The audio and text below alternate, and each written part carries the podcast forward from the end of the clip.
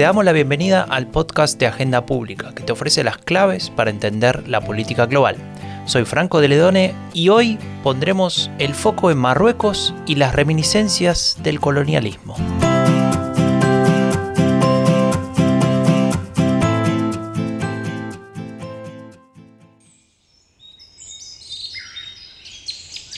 Como cada año llega la primavera. Sin embargo, esta va a ser una primavera especial, al menos en el mundo árabe. La comunidad internacional está conmocionada. La ola de protestas se expande. Había empezado en Túnez a fines de 2010 y luego creció. Egipto, Libia, Siria y Marruecos. Se trata de la primavera árabe.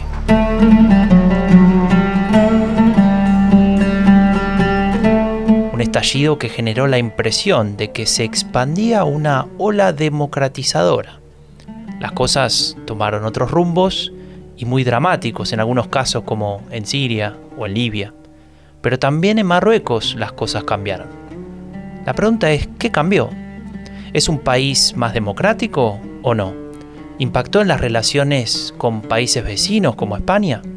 Hoy queremos analizar estas cuestiones con nuestras expertas y expertos y naturalmente con Janina Welp, la coordinadora editorial de Agenda Pública. Grandes preguntas, Franco, y más en estos meses en que Marruecos vuelve a estar muy presente en la agenda española y europea por cuestiones como la migración y el conflicto en el Sáhara Occidental. Ahora necesitamos un poco de marco histórico para entender mejor.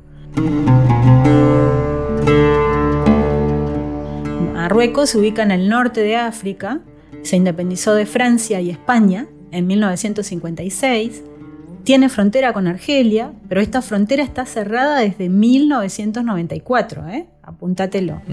También tiene frontera con dos ciudades autónomas españolas que están en el norte de África, Ceuta y Melilla, que cada tanto aparecen en los medios por las crisis migratorias que se producen. Todos estos datos son relevantes para comprender lo que les vamos a compartir hoy. Marruecos es una monarquía constitucional, sin embargo, a diferencia de otras monarquías europeas, y aunque haya también elecciones, el rey tiene competencias y poderes para ocuparse de los asuntos de gobierno. Y hay unos cuantos asuntos, como por ejemplo los de la política exterior, que están directamente en manos de Mohamed VI. Ahora, ¿cómo se define el sistema político?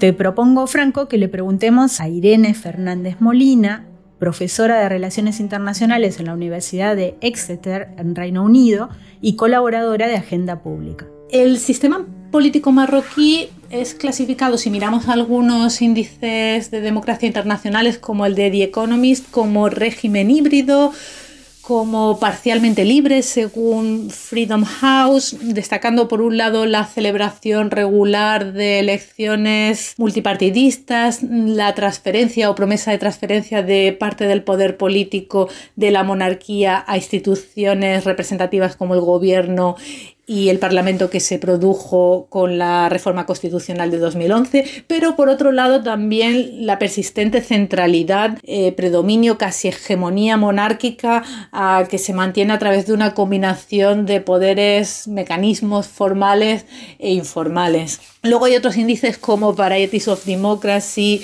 o el índice de transformación política de Bertelsmann, que son bastante más negativos y que clasifican a Marruecos como autoritarismo puro y duro. Y yo me inclino un poco en, este sentido. Hablaría mm, de un autoritarismo pluralista, autoritarismo competitivo y además en proceso de autoritarización desde al menos finales de la primera década de los años 2000, que fue la primera década de Mohamed VI en el trono. Esta autoritarización se refleja cuantitativamente, por ejemplo, en el índice de transformación política de Bertelsmann. Hay un deterioro mm, bastante marcado entre los años 2003-2004 y los datos referidos a 2015-2016, sobre todo en lo que se refiere al Estado de Derecho, la separación de poderes y la independencia de la justicia. Pero también yo he estudiado el discurso oficial, monárquico, los discursos del trono de Mohamed VI, y ahí vemos mm, de forma muy, muy llamativa como el lenguaje de la democracia y la democratización, que era casi omnipresente en sus primeros años en el trono hasta 2007, de repente desapareció Mm, las menciones a la palabra democracia, democratización, transición democrática dejaron de ser centrales y esto supone un cambio en la legitimación tanto interna como internacional del régimen. Muy interesante lo que nos eh, relata Irene sobre estos cambios en el discurso de Mohammed, donde va desapareciendo la referencia a la democratización.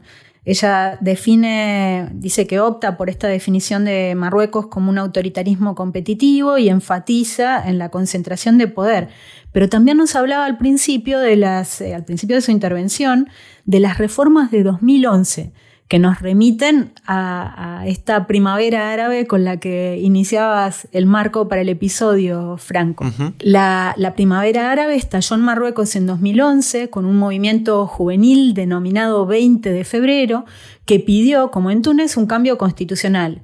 Pedían libertad, más transparencia, menos corrupción, ampliación de derechos políticos y sociales. ¿Y lo, lo consiguieron todas esas, ese listado de, de demandas? En un primer momento, el rey accedió a iniciar un proceso de reformas que en teoría convocó diversos partidos, organizaciones de la sociedad civil y academia, y hubo cambios constitucionales que fueron ratificados en un referéndum. Claro, pero la pregunta es si, si hubo cambios relevantes, ¿no? Si, si esa reforma efectivamente generó, generó eso que se pedía.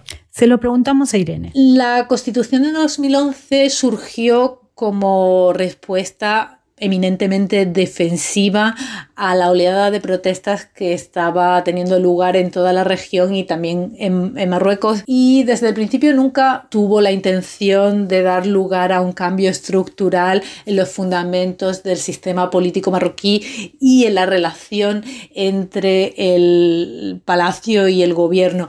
Mm, es cierto que ampliaba relativamente las competencias del gobierno y incluía medidas novedosas, simbólicas, como la, obligatoriedad de que el cabeza de gobierno, el jefe de gobierno, perteneciese a la lista más votada en las elecciones legislativas, mm, lo cual refuerza su, su visibilidad.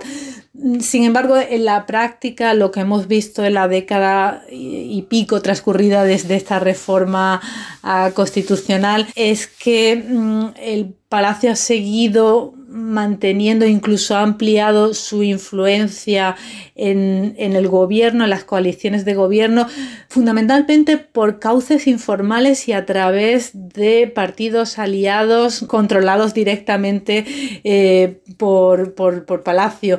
O estos partidos han dado lugar a situaciones como el bloqueo que siguió a las elecciones de 2016, meses durante los cuales se paralizó la formación de gobierno por incapacidad de encontrar mm, un acuerdo de coalición.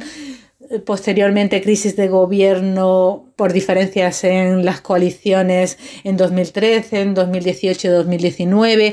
Mm, todas estas dificultades de los gobiernos de coalición estaban provocadas por partidos mm, directamente asociados a Palacio y son la principal manera en la que se mantiene este control eh, del gobierno por parte del rey. Bueno, ahora que más o menos entendimos las consecuencias y lo que pasó con, luego de la primavera árabe, me parece que necesitamos ordenarnos más, ¿no, Janina? Y, y sería una buena idea conocer mejor o al menos un poco mejor la historia reciente de Marruecos, en especial su relación con España. ¿Qué podemos decir sobre eso? Sí, Franco, vamos, vamos a hablar de la relación de Marruecos con España, por supuesto, pero el, tema no se puede disociar de lo que pasa en el norte de África y en particular del conflicto que hay en el Sáhara Occidental. Un poco de historia. España ocupó el Sáhara Occidental hasta 1976, o sea, se quedó 20 años más en esta zona. Marruecos la reclama y esto genera conflictos a gran escala. Por ilustrarlo, entre 1984 y 2017, Marruecos fue el único país fuera de la Unión Africana de la que se retiró justamente en protesta por la incorporación y reconocimiento de la República Saharaui Democrática. Claro, y imagino que en ese punto alguna organización internacional se expresó, ¿no? Efectivamente, desde hace décadas la ONU pide o bien un referéndum para la autodeterminación de la, de la población saharaui, algo que pide el Frente Polisario, que es un movimiento independentista saharaui, o algún acuerdo entre las partes. Claro, y Marruecos viene haciendo caso omiso, me imagino. Algo así, más o menos. En 2007, el rey Mohammed VI ofreció un plan de autonomía para el Sáhara Occidental. No incluye un referéndum y tampoco ha avanzado mucho en acordar con la otra parte. España no había aceptado esta propuesta marroquí hasta marzo de este año, en que el ministro de Relaciones Exteriores la aceptó señalando que era seria y creíble. Marzo de 2022. El ministro repasa sus papeles una y otra vez. Realiza alguna que otra corrección. Está ansioso mientras espera a que llegue la hora de la conferencia de prensa. ¿Y cómo no estarlo? Si lo que va a anunciar en unos minutos cambia la posición de España luego de 47 años. España reconoce los esfuerzos serios y creíbles de Marruecos en el marco de las Naciones Unidas para encontrar una solución mutuamente aceptable como ya ha venido haciendo España en las reuniones de alto nivel de 2008, 2012, 2015. Quien habla es el ministro de Asuntos Exteriores, José Manuel Álvarez. Está anunciando el cambio de postura del gobierno de España después de 47 años de no reconocer la soberanía de Marruecos en el Sáhara Occidental. Lo que nos acabas de contar, ¿no, Janina? Y la pregunta es, ¿a qué se debe este giro radical? En mi opinión, la respuesta a la pregunta de por qué el gobierno español ha tomado esta decisión de cambiar de postura sobre el conflicto del Sáhara Occidental es 15 meses de presiones de crisis bilateral con Marruecos a raíz de la proclamación de Trump de reconocimiento de la soberanía marroquí sobre este territorio, que fue el momento en el que se inició todo este proceso, con el uso abierto del control migratorio como arma, como punto culminante, como momento más álgido en, mayo de 2021. Esto, sin embargo, no responde a la pregunta de por qué ahora, por qué no hace cinco u ocho meses. Es inevitable, no tenemos una explicación muy precisa del gobierno español, pero es inevitable relacionar la decisión de Sánchez con el contexto de la guerra de Ucrania y por lógica con la idea tanto de la OTAN como de la Unión Europea de que no es conveniente tener abiertos demasiados frentes al mismo tiempo que cuando hay una crisis tan grave eh, como la que tenemos en este momento en las fronteras orientales de la Unión Europea conviene limar asperezas y tratar de restañar heridas en otros asuntos que comparativamente son menores como la crisis bilateral España-Marruecos. Eh, esto tendría sentido porque justo antes de la carta de Sánchez eh, tuvo lugar eh, una gira de la subsecretaria de Estado estadounidense por España, Marruecos, Argelia Ahí pudo haber algún tipo de mensaje a las distintas partes. También en la cumbre de Versalles organizada por la presidencia francesa de la, Unión Europea. También eh, tenemos el precedente de la crisis de Perejil entre España y Marruecos eh, que tocó a su fin y se solucionó de forma bastante sorprendentemente rápida eh, por mm, la mediación estadounidense. Bueno, Irene menciona a Estados Unidos, menciona a la OTAN y menciona también la guerra de Ucrania, ¿no? Esta necesidad de no tener tantos frentes abiertos. Y esto nos lleva también a hablar de la posición de Marruecos en este marco. Desde el 2004, el país tiene el estatus de aliado importante de la OTAN, en inglés Major Non-NATO Ally, que es una designación estadounidense para ubicar a sus aliados, a los que no son miembros, de la organización, pero como digo, son aliados. Y en 2000 firmó un tratado de libre comercio con Estados Unidos y la Unión Europea. La pregunta que nos hacemos y que trasladamos a nuestros expertos es cómo se ha posicionado Estados Unidos, primero Trump y luego Biden, en su relación con Marruecos y cómo esto afecta a las relaciones del país con la Unión Europea. Esto le preguntamos a Eduard Soler, que es investigador senior en el CIDOB en Barcelona. Para Estados Unidos el Magreb no es una prioridad pero Estados Unidos tiene mucha influencia en, el Magreb e incluso en la cuestión del Sáhara y por ejemplo ya la tuvo durante el periodo de la Marcha Verde en 1975 y el abandono del ejército español de esos territorios eh, en plena transición ah, democrática, ¿no?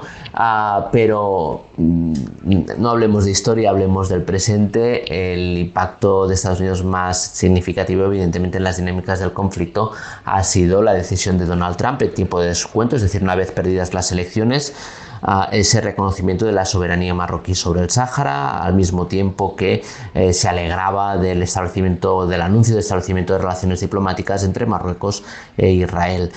Eh, eso evidentemente eh, generó también una situación extraña, puesto que era una decisión tomada por un presidente saliente y había expectativas respecto a qué haría Biden. Ah, Biden no da marcha atrás, es decir, no revoca la decisión ah, y el anuncio presidencial, pero tampoco lo implementa, es decir, no ha habido ninguna acción concreta ¿no? para afianzar ese reconocimiento ah, de soberanía seguramente menos de lo que querría Marruecos, pero mucho más de lo que querría el Polisario, Argelia y otros países. Y este posicionamiento de Estados Unidos afecta las relaciones ah, de Marruecos con otros ah, países y singularmente con los de la Unión Europea. Y tampoco gustó en Rabat que el gobierno español no siguiera los pasos de Donald Trump y eso inició de alguna forma estas tensiones ¿no? entre Marruecos y, España, previas incluso a, la crisis de Ceuta y a todo el hacer de Brahim Gali y su hospitalización en, Logroño. Bueno, Eduard Soler eh, habla de Brahim Gali. Este, Brahim Gali es el líder del Frente Polisario que en abril de 2021 por razones de salud fue hospitalizado en España y eso tuvo repercusiones, fue uno de los tantos conflictos entre Marruecos y España. Muy relevante lo que nos comenta también de la influencia que ha tenido Estados Unidos en estas tensiones recientes que ha habido. En particular, él nos decía que eh, ya electo Biden, pero con Trump todavía en la presidencia, Estados Unidos reconoce la soberanía de Marruecos, a cambio, Marruecos restablece sus relaciones con Israel y esto ha tenido unas consecuencias bastante fuertes, eh, moviendo todo este tablero del que veníamos hablando. Pero te propongo, Franco, que sigamos escuchando esta posición de Marruecos en el contexto internacional que nos describe Eduard Soler. Aparte de Estados Unidos, aparte de, de la Unión Europea, aparte de España, hay otros países que son importantes en la estrategia diplomática de Marruecos. Primero, todo el resto de actores que se sientan en el Consejo de Seguridad de Naciones Unidas y singularmente los miembros no permanentes, los perdonad, los miembros ah, permanentes, es decir, los miembros con derecho a veto, eso quiere decir, pues, además de los que ya tenemos presente, Francia, Estados Unidos, Reino Unido, pues también Rusia y China, y eso explica algunos de los equilibrismos diplomáticos de Marruecos en los últimos tiempos, incluso con el tema de, de la crisis de Ucrania o los intentos también por parte de Marruecos pues de afianzar las relaciones comerciales y en materia de infraestructuras ah, con, con, China. Marruecos es consciente también que de alguna forma necesita si no el apoyo, al menos no la, no oposición de Moscú y de, y de Beijing ah, respecto a esta cuestión. Volviendo entonces a aquella cuestión de por qué ahora España decide cambiar aquella posición, consultamos a Gema Piñol, que es directora de Políticas Migratorias y Diversidad en InStrategies, investigadora asociada del Group of Economic Migration de la Comisión Europea, que nos explicó su visión sobre este tema. En relación con la aceptación de España de la propuesta marroquí sobre la soberanía o la autonomía del Sáhara, me parece importante no tanto el contenido, que hay voces más expertas que podrán explicar, sino el momento, el por qué, el por ahora. Y yo creo que esto, para explicarlo, debe entenderse un poco también el, contexto. Estamos en un contexto donde la inmigración procedente de, Marruecos, a través básicamente de, la vía marítima, eh, se entiende como un reto de seguridad, como una, un elemento de inestabilidad en las ah, fronteras españolas y es, este es el marco del debate, es decir, no estamos hablando y no hay un debate sobre modelos de regulación o instrumentos de regulación de los flujos de manera ordenada, sino que el debate está básicamente centrado en este eufemismo de la lucha contra la, la irregularidad. En este contexto, y teniendo en cuenta lo que decíamos antes del papel de Marruecos como controlador, gendarme de las fronteras españolas y, europeas, es evidente que el, país, Marruecos, se convierte en un actor clave con el que hay que estar a buenas y con el que hay que tener una, mejor eh, interacción y, relación. Esto evidentemente genera una relación de, dependencia eh, que permite que Marruecos adquiera un rol negociador muy fuerte delante de España y de los países de, la Unión Europea y yo creo que es importante estar muy atentos, seguir con atención cuáles pueden ser los costes de esta, de esta dependencia. Ahora el Frente Polisario podría no aceptar el plan de autonomía marroquí y esto nos lleva a preguntarnos qué escenarios se plantean. Nos responde Gema Piñol. Son inciertos los escenarios que se plantean, pero es evidente que el Frente Polisario puede no aceptar la posición española y, el cambio que, implica, pero yo también creo que es evidente que hay que reconocer eh, que el abandono a la población saharaui, una de las eh, comunidades de personas refugiadas con más larga tradición después de la Segunda Guerra Mundial, es ya una evidencia y no de ahora. Es, verdad que hay mucha ayuda y mucha cooperación internacional hacia los campos, pero estamos hablando de la normalización o la cronificación de una situación a la que nunca se debería haber llegado, de personas eh, que llegan y, viven en condiciones eh, complejas, muy difíciles y de, extrema dureza. Yo creo que este abandono de estas casi eh, no llegan a 180.000 personas pues es una confirmación que, está encima de, la mesa y que yo creo que en realidad lo que está encima de la mesa es que la balanza se ha decantado no para la protección de las personas eh, refugiadas, sino para eh, la protección de la seguridad de las fronteras de, la Unión Europea y en eso, como decíamos, Marruecos es clave tanto por los flujos propios como por su papel de país de tránsito del Sahel. Más que la situación, además, del Frente Polisario, a mí lo que me parece que es interesante seguir con atención es cuál será la posición de Argelia.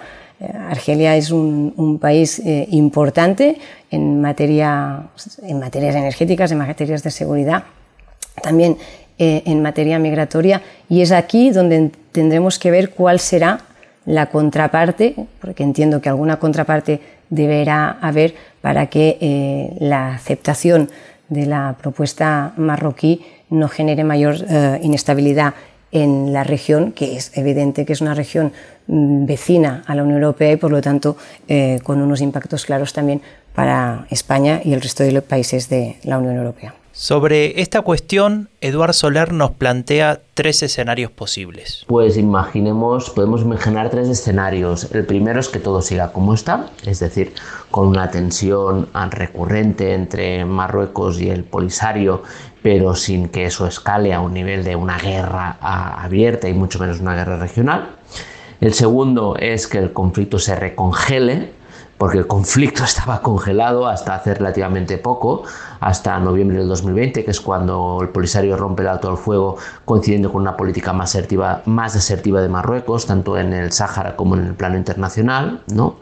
Pero desde entonces lo que vemos es que los incidentes violentos se han hecho más frecuentes, no son constantes, pero que sí son más frecuentes y por lo tanto hay una posibilidad es intentar ¿no? reconducir esta situación, desescalar, que se congele el conflicto como decía y en la medida de lo posible se vuelva a la mesa de negociación. Y el tercer escenario, el más preocupante, es que el conflicto se intensifique, que adquiera mayor dimensión y en el escenario, digamos, más radical, más catastrofista, pues podríamos hablar de que no solo se pudiera producir un enfrentamiento entre Marruecos y el Polisario, sino entre Marruecos y Argelia. Es un escenario muy preocupante, evidentemente, que nadie desea, pero uh, estamos en una situación uh, en que las relaciones entre Marruecos y Argelia, no, o sea, es uno de los niveles más bajos, no diría nunca, pero uno de los niveles más bajos en su historia.